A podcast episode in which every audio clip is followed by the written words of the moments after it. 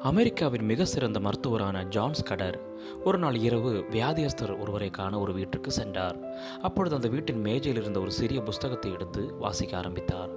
அறுபது கோடி மக்களின் உரிமை குரல் என்ற தொகுப்பில் இந்தியாவில் பல லட்சம் மக்கள் அடிப்படை வசதிகள் கூட இல்லாமல் ஒவ்வொரு நாளும் இறந்து கொண்டிருக்கிறார்கள் என்ற செய்தி தெரிய வந்தது இப்படிப்பட்ட மக்களுக்காக யார் போவார் என்ற வார்த்தை ஜான்ஸ் கடருடைய உள்ளத்தை மிகவும் அசைத்தது.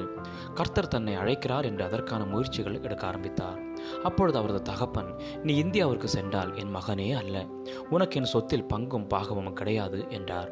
ஆனால் ஜான் இதனை பொருட்படுத்தாது. அவரது மனைவி ஹரியட் மற்றும் இரண்டு வயது குழந்தையுடன் இந்தியா வந்தார்.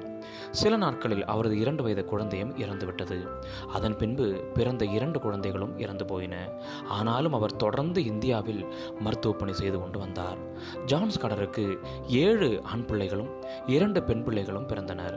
ஏழு ஆண் பிள்ளைகளையும் குறிப்பிட்ட வயதிற்கு பின்பு அமெரிக்கா அனுப்பி மருத்துவ படிப்பு படிக்க வைத்தார். மருத்துவ படிப்பு முடித்ததும் அவர்களை இந்தியாவிற்கு வரவழைத்து இந்தியாவின் பல பகுதிகளுக்கு அனுப்பி மருத்துவ பணி செய்ய வைத்தார். ஆறாவது மகன் வேலூர் சிஎம்சி மருத்துவமனை நிறுவனர் ஐடாஸ் கடர் ஆவார். ஜான்ஸ் கடரே இந்தியா வந்த முதல் அமெரிக்க மருத்துவ மிஷனரி ஆவார்.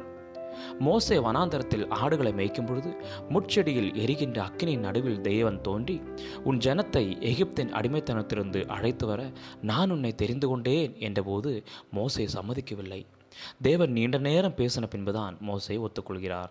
வாலிபர்களே சகோதர சகோதரிகளே பிரியமான தேவ பிள்ளைகளே இன்றும் உங்களை சுற்றி நடக்கும் சம்பவங்களை பார்க்கும் பொழுது ஆட்சி சரியில்லை அரசியல்வாதிகள் சரியில்லை என்று கூறுகிறீர்களா? என் தேசம் என் ஜனம் என்ற எண்ணம் ஏன் உங்களுக்கு வரவில்லை? அமெரிக்காவில் பிறந்த ஜான்ஸ் கடருக்கு இந்தியாவின் மேல் இருந்த பாரம் ஏன் இன்னும் நமக்கு வரவில்லை? நீங்கள் உங்கள் தேசத்தை உண்மையாகவே நேசிக்கிறீர்களா? தேசத்திற்காக நீங்கள் என்ன செய்து கொண்டிருக்கிறீர்கள்? சிந்தித்து பாருங்கள். குறைந்தது தேசத்திற்காக நேரம் ஒதுக்கி ஜெபிக்கிறீர்களா? ஜெபமே நம்முடைய தேசத்தில் மாற்றத்தை கொண்டு வரும். எல்லோருக்கும் இனிய சுதந்திர தின நல்வாழ்த்துக்கள். கத்திரதாமே நம்மை ஆசிர்வத ஆமேன் ஆமேன். God bless you all